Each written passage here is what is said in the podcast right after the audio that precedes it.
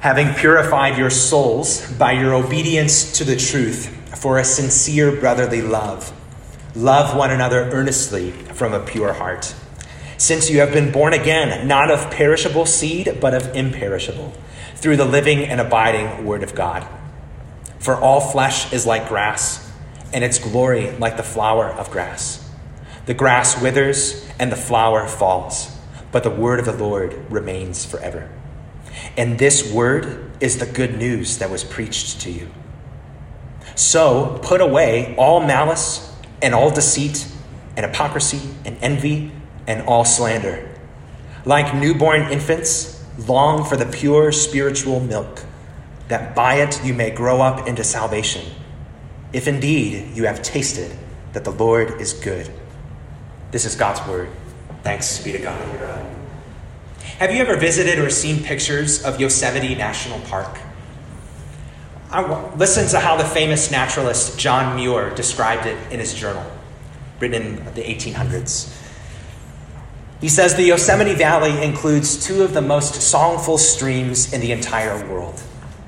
It includes innumerable lakes and waterfalls and smooth, silky lawns.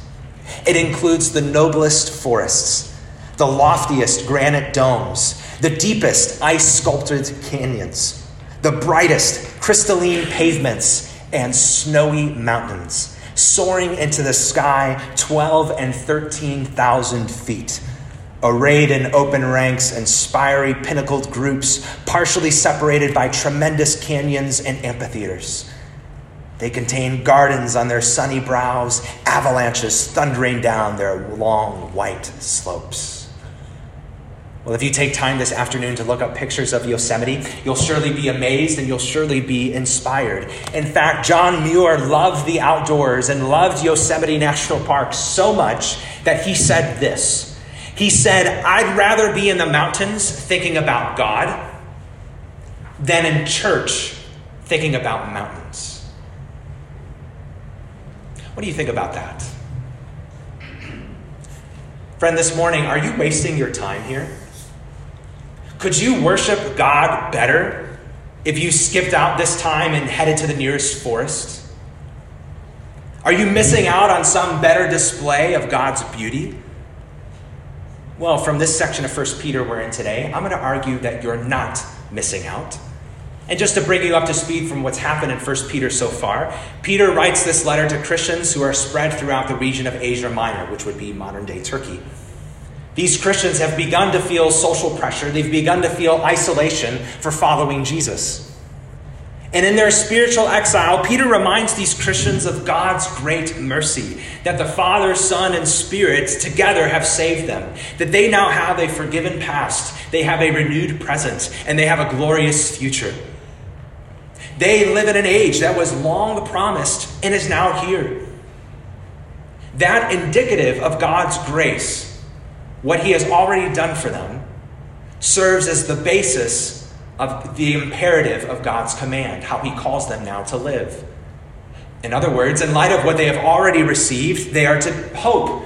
In light of the salvation they've received, they are to be holy. In light of the salvation they've already received, they are to pursue a life that honors the Lord. And today we'll see that Peter still writes about how we should live in light of having already received God's grace. But Peter slightly shifts. He turns from our personal walk with God to our corporate life together. So today is one of those passages that doesn't just tell you what God saved you from. Today is one of those passages that God tells you what he saved you for. Look again at chapter 1, verse 22. God didn't save you, Christian, for contemplative isolation in the forest. God saved you for sincere brotherly love in the church. God saved you not just to shine his grace through you as an individual, God saved us to shine through us his grace corporately together. So here's one way we might summarize 1 Peter 1, verse 22 through chapter 2, verse 3 in our own words Through his gospel, God has made sinners his children in order for them to grow in Christ like love for one another. You'll see that on the back side of your bulletin if you want to take another look. We'll divide this passage into two parts. In your Bible, it's likely the two paragraphs of this section chapter 1, 22 to 25, and chapter 2, verses 1 to 3. In each paragraph, there is a central command. Love is the central command in the first, and long is the central command in the second. These commands are part of God's purpose for why He saved you. And we'll consider what these commands mean and how it's possible for us to do them. So let's dive in.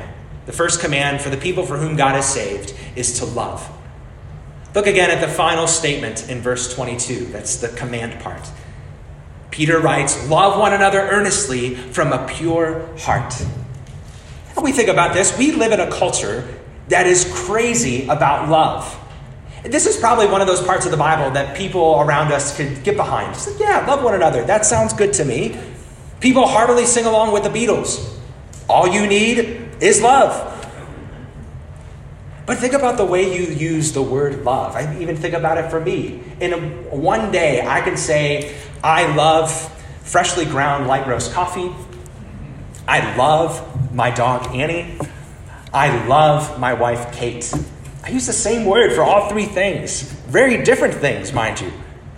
I think this word has become so vague and so overused that not only would we sing along with the Beatles, we would also sing along with the band Foreigner and say, I want to know what love is. So when Peter tells us to love one another earnestly from a pure heart, what does he mean? Well, I'd argue that Peter doesn't have a what in mind when he tells us this. I'd argue that Peter has a who in mind when he tells us to do this.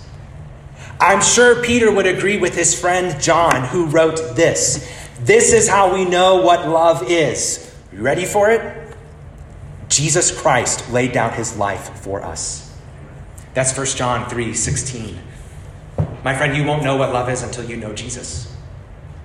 So when Peter writes, Love one another earnestly from a pure heart, I bet he thinks back to that upper room we read about earlier in John chapter 13. And I'm sure Peter remembers it vividly. It had been a busy but exciting a couple days for Jesus and his crew. Jesus had received a royal welcome in the city of Jerusalem. The people applauded him, they adored him. And meanwhile, when they go to the temple, Jesus and his crew, Jesus can thwart all the religious authorities and their schemes. He confounds them. They're unable to trap him.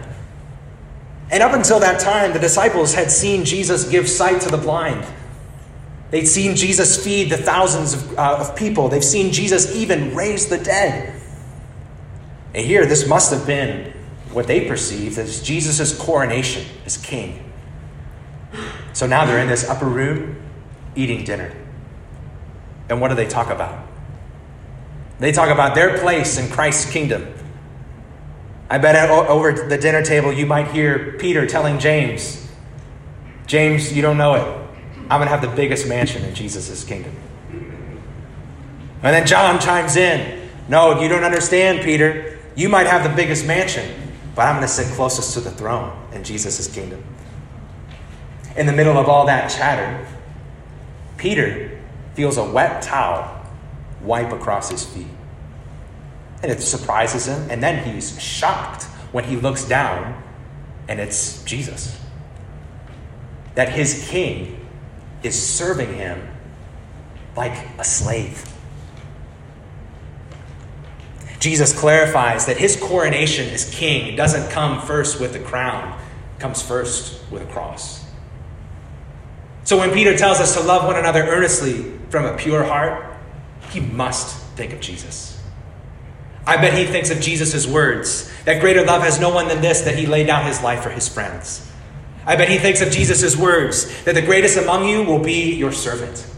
I bet he thinks of Jesus' words that just as I have loved you, you also are to love one another.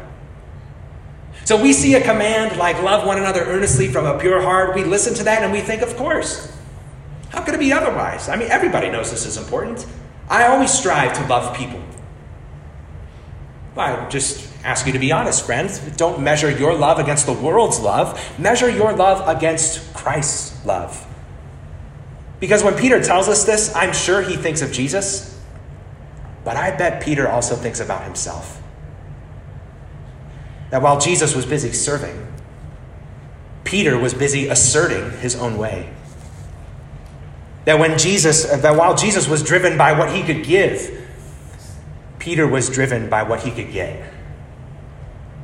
One commentator suggests that a better way to translate love one another earnestly is love one another constantly. Again, I'm sure Peter thinks of Jesus and he thinks about himself. Right before Jesus washed his disciples' feet, we're told that Jesus loved his disciples all the way to the end. What about Peter? Well, when it mattered most, Peter deserted Jesus. He denied him. In the final moment of his intense agony, Jesus cries, Forgive them. In the first moment of his slightest pressure, Peter cries, I don't know him. Friend, it isn't natural for you and me to love like Jesus loves. It's natural for you and me to love like Peter loves. Not to serve, but to assert. Not to give, but to get. Not to remain, but to leave. And here Peter writes to a group of people who have begun to feel pressure. A pressure that might rise to agony. And he tells them to love one another as Jesus loves them. To lay down their lives, to lay down their agendas, to serve, to give, to remain. But the million dollar question is how can selfish and skittish people love like Jesus loves? How is that possible? Is it just that we find it somewhere deep down within us? No, we look back at the passage. It's possible only by God's saving and transforming grace. Look again at verse 22 and at verse 23. Notice how this command to love is sandwiched with statements of God's grace right? Top bun, having purified your souls by your obedience to the truth. Bottom bun, since you have been born again. Notice how these are realities that are already completed, that are already in place. So, this means the only way that you can love others the way Jesus loves them is if this has already happened to you. The commands of God are possible only by the grace of God.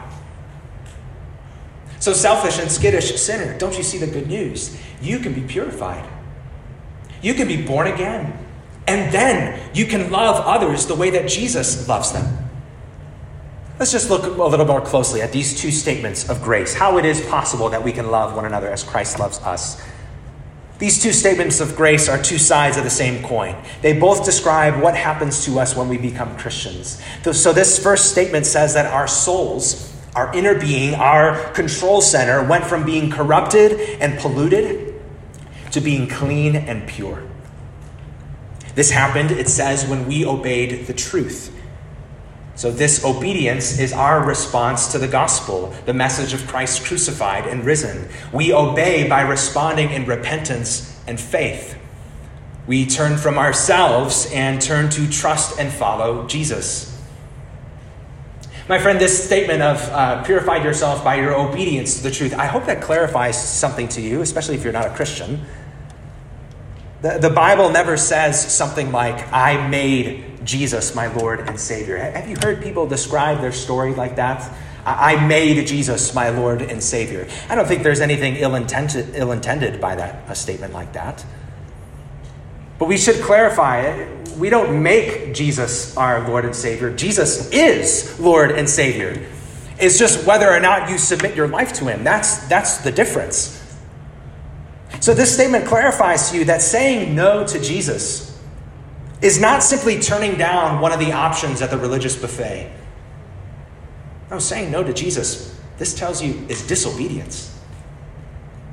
It's not, it's not just an optional thing. Saying no to Jesus is rejecting the rightful king. And this king saves, this king purifies. But the way that Peter says it here is unusual. He says, We purified ourselves by our obedience to the truth. Now, to be clear, Peter's the same guy who gives God all the praise for our salvation. Just read the beginning of chapter 1. And yet, God doesn't save us apart from our faith. Faith is the instrument by which we receive God's grace. Faith is the empty hands into which God pours out his forgiveness. Ephesians 2, verse 8 puts it like this By grace you have been saved through faith. And as the verse continues, it even says, Faith is not your own doing, but the gift of God. So, Christian, believer in Jesus, your soul is purified. When Peter reminds you of this, he's telling you you really can now love one another selflessly and earnestly from a pure heart. You can love purely because your heart has been purified. When Peter reminds you of this, it's his way of telling you that you can love. When Peter reminds you of this, it's also his way of telling you that you must love. That not only is it possible for you to love one another, you're also responsible to love one another. This is what it means to be a Christian. Remember Jesus' own words they will know you by your love for one another. My friend, one of the first signs that God has really saved you, one of the first signs that you really do trust and follow Jesus, that He really has purified your heart, as this says. One of the first signs of that is, this, is if you love other Christians. I mean, how could it be otherwise? If your Savior and King shed His own blood for the church, how could you be indifferent to His church? I can quote Peter's friend John again, who says, If anyone says, I love God and hates his brother, he is a liar. For he who does not love his brother whom he has seen cannot love God whom he has not seen. Now, I understand that there are other factors that can make this more complicated. But I wonder do you want to be here in this room just to listen to the message, just to sing, and just to pray, as good as all those things are? Or do you also want to be here in this room in order to see other Christians? Do you want to talk to them? Do you want to take interest in their lives? Do you want to serve them and help them and encourage them? Do you want, do you want to pay attention to how they're doing? And if you observe closely, you'll see that happening all across West Creek. You'll see people make plans for lunch or for a movie night. You'll overhear plans to read a Christian book together. You'll hear prayer requests and you'll hear people actually praying. You'll see others volunteering their time and their energy to care for children who aren't their own. You'll see people help in practical ways like fixing the car or moving their apartment. West Creek, I see you one, I see you loving one another well, earnestly from a pure heart, and I thank God for it. We follow this command of God because we have first received grace from God. What does, again, Peter's friend John say? We love because he first loved us. So, selfish and skittish sinner, this is what God calls you to do. Love one another earnestly from a pure heart. That's the command. But how is it possible? Well, we looked at the top bun of that. Well, let's look at the bottom bun. It's possible because you have been purified, and it's possible because you have been born again. This means that God is now your father, you are now his child, and Peter reminds you about how God has done this. Look at the end of verse 23. How he has rebirthed you, how he has given you new life. He has done this through the living and abiding word. So, through God's living and abiding word, God makes living and abiding children. Peter quotes Isaiah chapter 40, which we read earlier in the service. This is a chapter originally written to God's people who were in exile. It was written to comfort them that their oppressors wouldn't last, but God's word would. It was written that though their captors appear bright and glorious, that one day they will fade and be forgotten. Peter applies these words from Isaiah 40 to our old way of life that it will fade, it won't last, that God has set us free from the sin that held us captive. And he has done this through his living and abiding word. And Peter clarifies that what this word is in particular. As the book of Hebrews says, God has spoken in many times and in many ways, but in these last days, God has spoken in his Son. The word that they heard, the word that they embraced, the word through which they were made alive is the word about Jesus who Jesus is, what he has done, how he lived sinlessly, how he died sacrificially, how he rose again victoriously. This gospel is what God uses to make sinners alive. This reminds you that the gospel isn't just for your entrance into heaven, the gospel is for your transformation on earth. There is new life coursing through your veins, Christian. Follower of Jesus, you now have the Spirit of God. He empowers you to love like the Son of God, to bear your Heavenly Father's resemblance as you are now part of the children of God. Christian, you have been born again through the gospel. This reminds you not only that you can love others, but that you also must love others. Not only is it possible for you to do this, you're also now responsible to do this. Because Peter clarifies for you that God didn't save you as an only child, God saved a family. And as I prepared it, it got me thinking about I, I grew up essentially as an only child. Any other only childs in the room? Kind of, sort of, sort of. Okay. Well, I know that people, every family has their own unique situation. Most families in the only child setup are in it for reasons outside of their control. Every family is going to have to navigate their own set of circumstances. But for me, as an only child, I had friends, I had cousins, I had kids at church, but I also had a lot more alone time than a lot of other kids. So that means if I wanted to listen to uh, the, my now, that's what I call music CD. That's what I would listen to. If I wanted to play Super Mario 64 on Nintendo, that's what I would play. If I wanted to play basketball outside, that's what I would do. Now, as great as that setup is, having siblings means you have to learn more quickly how to do something like share. having siblings means you have to learn more quickly how to care not just about what you want, but to care about how others are doing. Having siblings means you have to learn more quickly how to respond when you're sinned against. Having siblings means you have to learn more quickly how to say you're sorry and ask for forgiveness. This life among a family might be harder, but it is beautiful. God hasn't saved just one child, He has saved a family. And this family has started right now. It started here. It's displayed in the local church, and it will last forever. You know, I think a lot of us have misunderstood this aspect of the Christian life. Maybe you're like me. Maybe you've described your faith as your personal relationship with Jesus. Have you heard a statement like that? I've, I've certainly used it. And a statement like that is good and true. You need to make your faith your own. You can't rest on the faith of your mom. You can't rest on the faith of your grandma. You have to trust and follow Jesus for yourself. But language like personal relationship with Jesus might have unintended consequences. It might cause you to forget that even as you're meant to make your faith your own, you're not meant to follow Jesus alone. You've been made a child of God, but you're not an only child. You're part of the family. And this family is meant to be marked by love love that's selfless, love that's forgiving, love that serves, love that gives, love that stays, love that's like Jesus' love. That's the first command. The second command, look at it a little more briefly. The second command for the people of God those who he has saved is to long. So look again at verse at chapter 2 verses 1 to 3. So put away all malice and all deceit and hypocrisy and envy and all slander.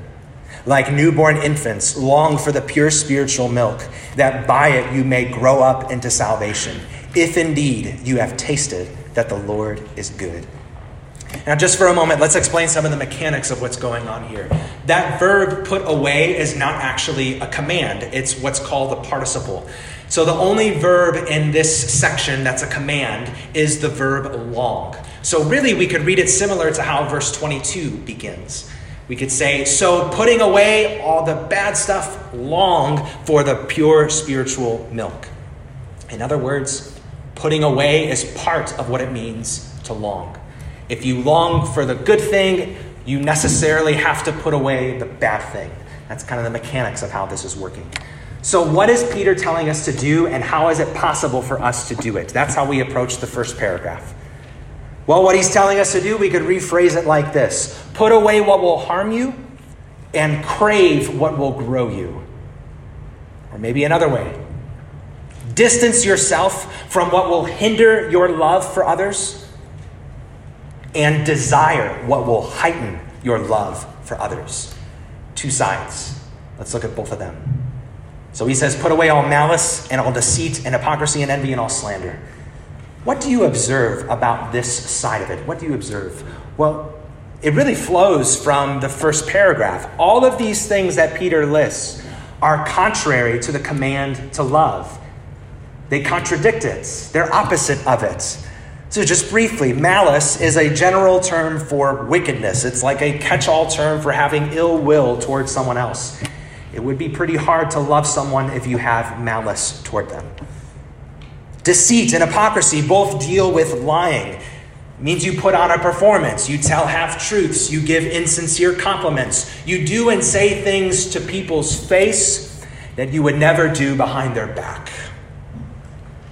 Envy desires someone's downfall instead of someone's best.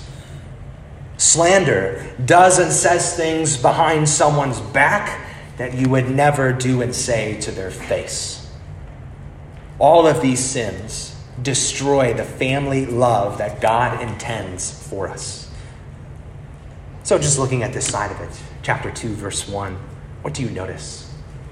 Well, do you notice how this instruction is given to those who have already been born again? That's who it's given to. It's given to people who have already been made new. It's given to people who have already been adopted into God's family. This is interesting, isn't it? Even these people still need to put away sin. That tells you something about yourself, doesn't it, Christian? The famous commentator Matthew Henry puts it like this that even the best of Christians still need to be warned about the worst of sins. It makes me think of last week at Easter. For some reason this year, we just got a ton of chocolate. We have a ton of chocolate in our house. You, you, go into my kitchen, you'll see Swiss chocolate, you'll see milk chocolate, you'll see dark chocolate, you'll see Malley's chocolate, you'll see chocolate fudge, you'll see chocolate with caramel, you'll see chocolate with vanilla, you'll see chocolate with rice crisps, you'll see chocolate with almonds, you'll see chocolate with malt, and I could keep going. All of this chocolate sits on our kitchen countertop next to our coffee maker. And I pass by this nuclear stockpile 50 times a day. If I'm interested in eating healthy, I can't keep that chocolate there. I need to put it away. It works similarly with our call to love others as Christ loves them. If you're going to do that, you can't keep taking out sin and munching on it all the time. It'll spoil your appetite. You'll develop bad cravings. You'll get into bad habits. You need to put it away. Christian, you need to understand that part of your daily walk with Jesus is to take inventory of your spiritual countertop.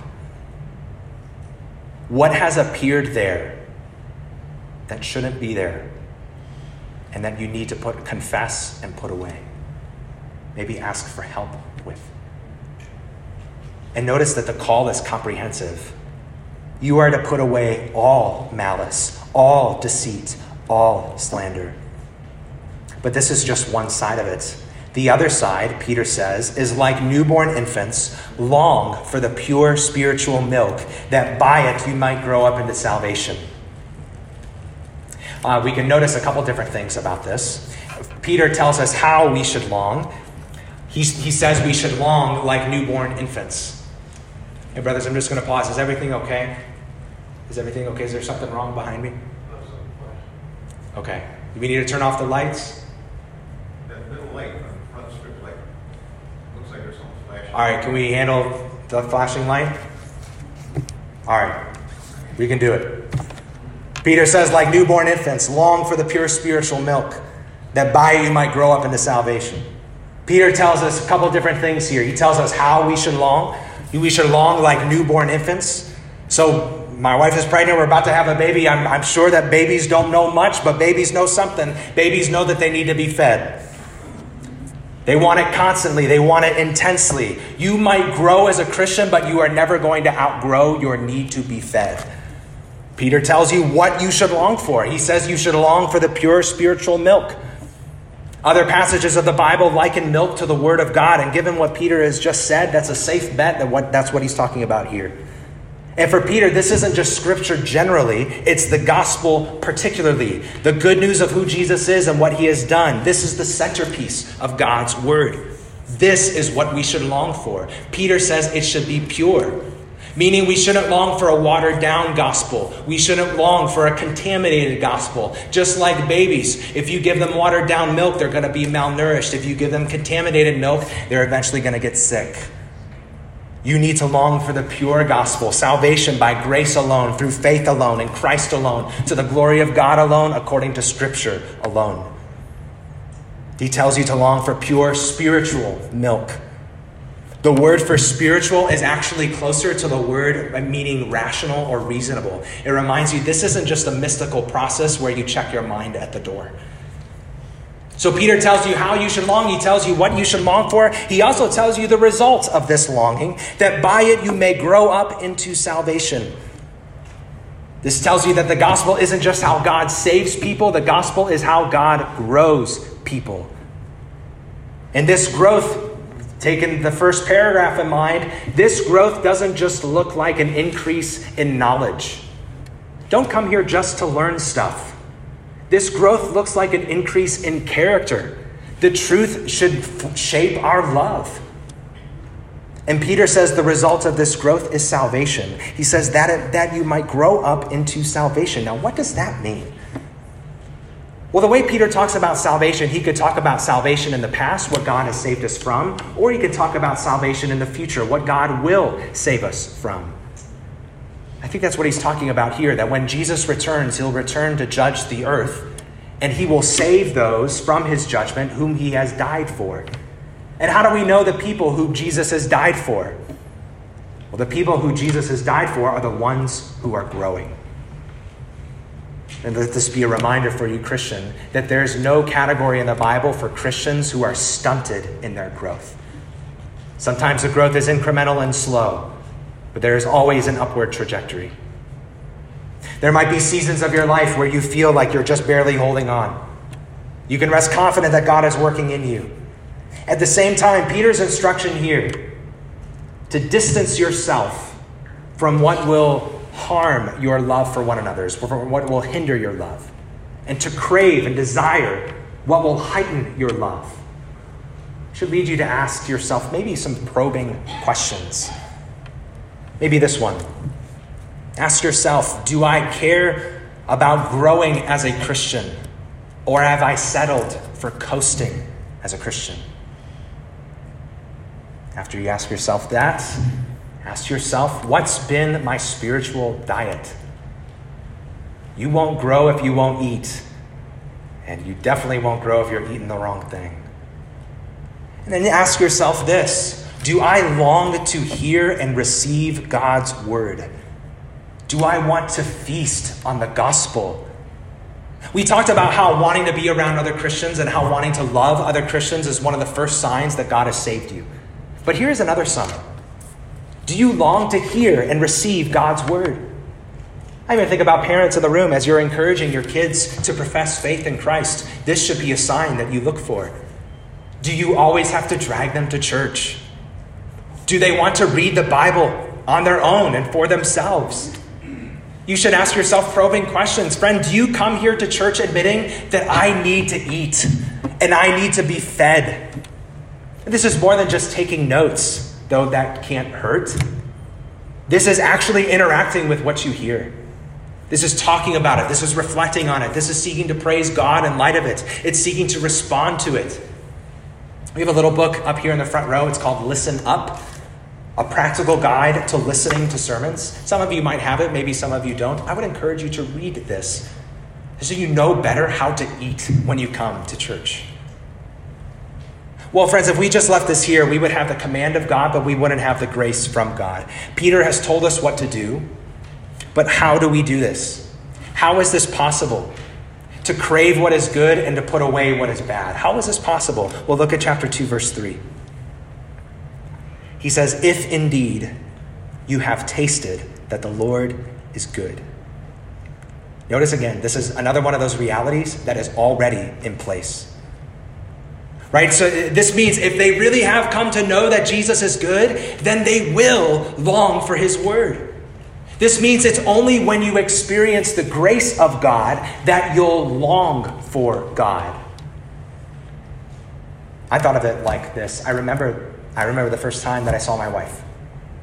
And I was smitten immediately. And I was stunned that a girl like her would be interested in a guy like me. And I discovered that seeing her and talking to her was so good that I would take any chance that I could get. I would stay up late to talk on FaceTime every night. I would drive 150 miles to see her every couple of months. And those late nights, those long drives were really hard, but they didn't matter to me. Because when you long to be close to someone, you rearrange your priorities.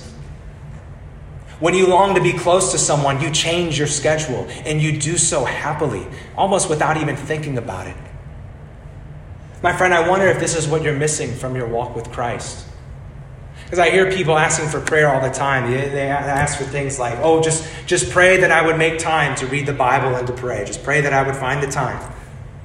I don't mean to take away from the difficulty of that. There are certainly times in our lives that are more busy. My friend, if, if this is always the obstacle, though, there might be something deeper that's wrong. Could it be that your struggle to read the Bible and to pray isn't because you need less busyness, but because you need more of a taste of God's goodness? If you long to be close to God, my friend, you'll make the time. If you long to be close to God, you'll arrange, you'll rearrange your schedule. If you long to be close to God, you'll change your priorities. When I read 1 Peter 2, verse 3, I don't read Peter addressing our time management. I read him addressing our longing. Have you experienced the goodness of God in the gospel? Let me remind you that through the gospel of Jesus Christ, we see the one and only God who loves and forgives and blesses sinners. And he makes them his children. When you see the goodness of God, won't you long to be near him? Won't the excuses fade away? Won't the desires and the cravings be reordered? My dear brother and sister, don't just pray that you would make the time. Pray that God would cause you to long to be near Him. And then you will make the time. Then you will joyfully feed on the Word. Then you'll grow to love like Christ. Where does God display His beauty? Well, John Muir is at least partially right. God does display his beauty in his creation. Psalm 19:1, "The heavens declare the glory of God, and the sky above proclaims his handiwork. But you know, God also displays his beauty in the church, and you can be part of it. He shows off his beauty through the family he has redeemed by the work of his son. These are the people he is growing to love like Jesus loves. Listen to Ephesians 3, verse 10. Through the church, not through the forests, not through the mountains, not through the streams, through the church, the manifold wisdom of God is now made known to the rulers and authorities in the heavenly places. Let's pray.